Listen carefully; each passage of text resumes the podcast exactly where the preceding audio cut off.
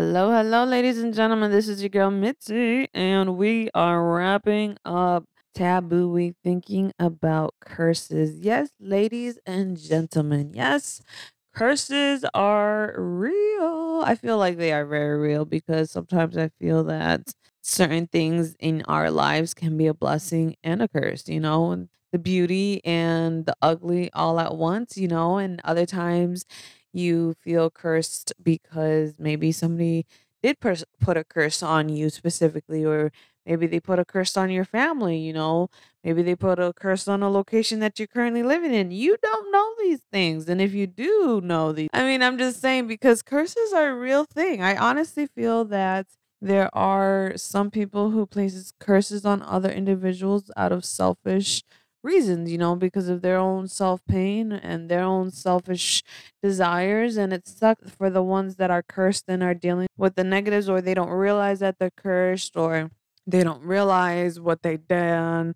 And it just sucks because when someone doesn't realize what they done and they get cursed for it, it's like, damn, they never even had a chance. You know what I mean? They never even had a chance to fight. They never had a chance to defend themselves. They never have even had a chance to apologize because maybe the other individual just wanted a simple apology. You don't know these things. We don't know these things. Nobody knows these things.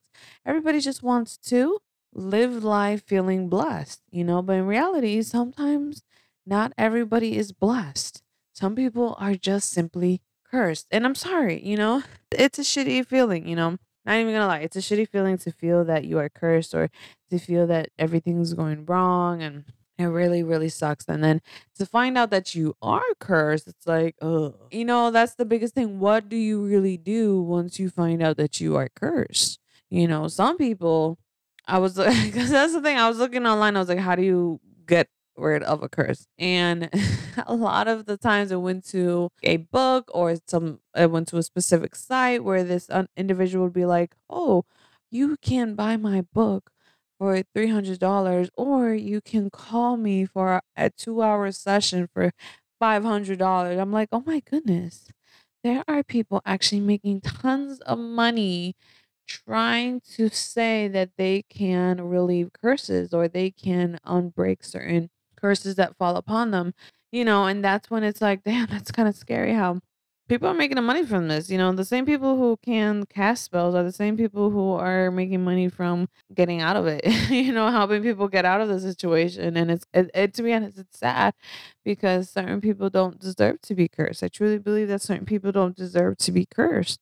You know, and it sucks. And if you're going through that, or if you're going through something, I can honestly say the only thing that can really protect you is God. You know, by having that faith, by having a spiritual relationship with a higher power that is positive and that's God, you know? And that's just my personal opinion. You know, you can go to seek healers, you can go seek sage, you can go seek everything like that, but the best cure for these curses are prayer. You know, it's it's prayer and faith and determination to keep pushing forward, but let's fully define it. You know, let's break it down. Let's go through all of these things that I have fun for you for this show. Alrighty, so the definition of curses is considered to be a noun, the expression of a wish that misfortune, evil, doom, etc. befalls upon a person, group, or location, etc. A formula or charm intended to cause such misfortune to another. The act of reciting such a formula. So, ladies and gentlemen, that is the definition of a curse. So, if you hear it, be careful. However, there are six famous curses and the origins per history.com. I was able to get them. Number one and number two, the people who were involved ended up dying days to months later to complications that were either unexplainable or explainable. But number one, King Tut's curse and all uh, the all those other mummies cases. Let's be honest. Anytime you hear about someone opening up a tomb, what do you hear after? Misfortune and death upon those who discovered it. And it's sad, but that's the consequences with allowing your curiosity to get the best of you, right? Well, I think so. Number two, the curse of the Polish king's tomb. Number three, the hope diamond curse. It was considered to be a diamond is stolen in India off of a Hindu goddess statue. And whoever who had possessed it after they basically died, got sick, had terrible acts um upon them. It was it was pretty devastating. So um right now it's currently at a museum and anybody who steals it will suffer the consequences. Number four, the curse of Tippecanoe or the Tukulmish curse. I apologize if I don't say it correctly. Like a lot of words, I don't know how to speak English so well. I know how to speak it, but it's you know it's not very good looking all the time. But I thank you for dealing with me. Native Americans apparently placed a curse on President William Henry Harrison due to the battle that they lost, and every president after. So the curse is to believe that every 20 years a president will die in office. Number five, the curse of Macbeth. You're not supposed to tell actors good luck, but to break a leg. That way, it avoids bringing on bad luck, as well as anytime someone tries to perform the play Macbeth, there are tons of complications that people try to actually stay away from performing the story Macbeth. Number six, last but not least, the Billy Goat curse on the Chicago Cubs. In 1945, a tavern owned named William Billy Goat Sionis was reportedly prevented from bringing his pet goat Murphy into Chicago's Wrigley Field to see the Cubs play the Detroit Tigers in the World Series. Supposedly, Sionis put a curse on the Cubs, saying that they wouldn't win this or any other World Series ever again. Before this, the Cubs had only won the World Series twice before in 1907 and 1908. When they lost the World Series in 1945, the curse gained credence in 2016 when the Cubs won the World Series for the first time in over a century. U.S. media promoted the idea that the curse was finally broken. Do you believe it? I don't know. That's for each its own.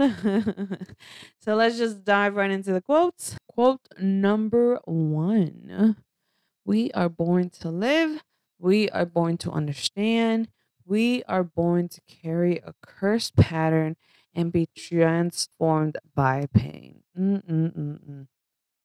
Number two, it is both a blessing and a curse to feel everything so very deeply. Mm-mm-mm. That's true.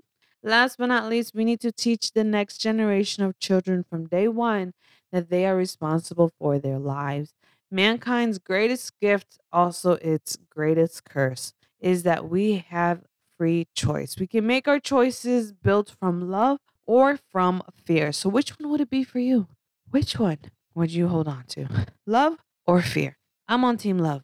I don't know about you, but I'm on team love. that being said, thank you, my listeners. Thank you, my thinkers. Thank you for everyone who's intrigued to know more, who wants to think with me. I thank you. You're the true MVP. With that being said, if you have not, check out my social medias, mitzithinking.com, Mitzi Thinking everywhere else.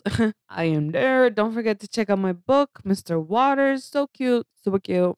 Anyways, my random thought is Has technology made your life easier, better, or no difference? You know, I feel that technology has made life easier, better in some ways, and also very difficult. You know, we have turned into a hermit crab of a society.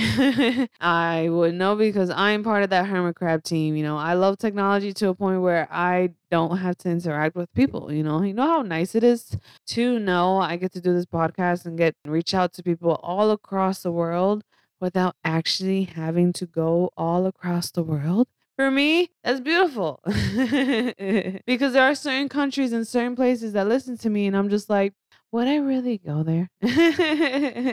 Sometimes I say no. But, anyways, food for thought. He who knows everything about the future must surely be a cursed person because life is beautiful if you do not know what life will bring you. Mm-mm-mm. Do you agree?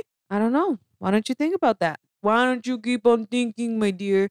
With that being said, be safe, stay healthy, and always keep thinking. Bye, y'all.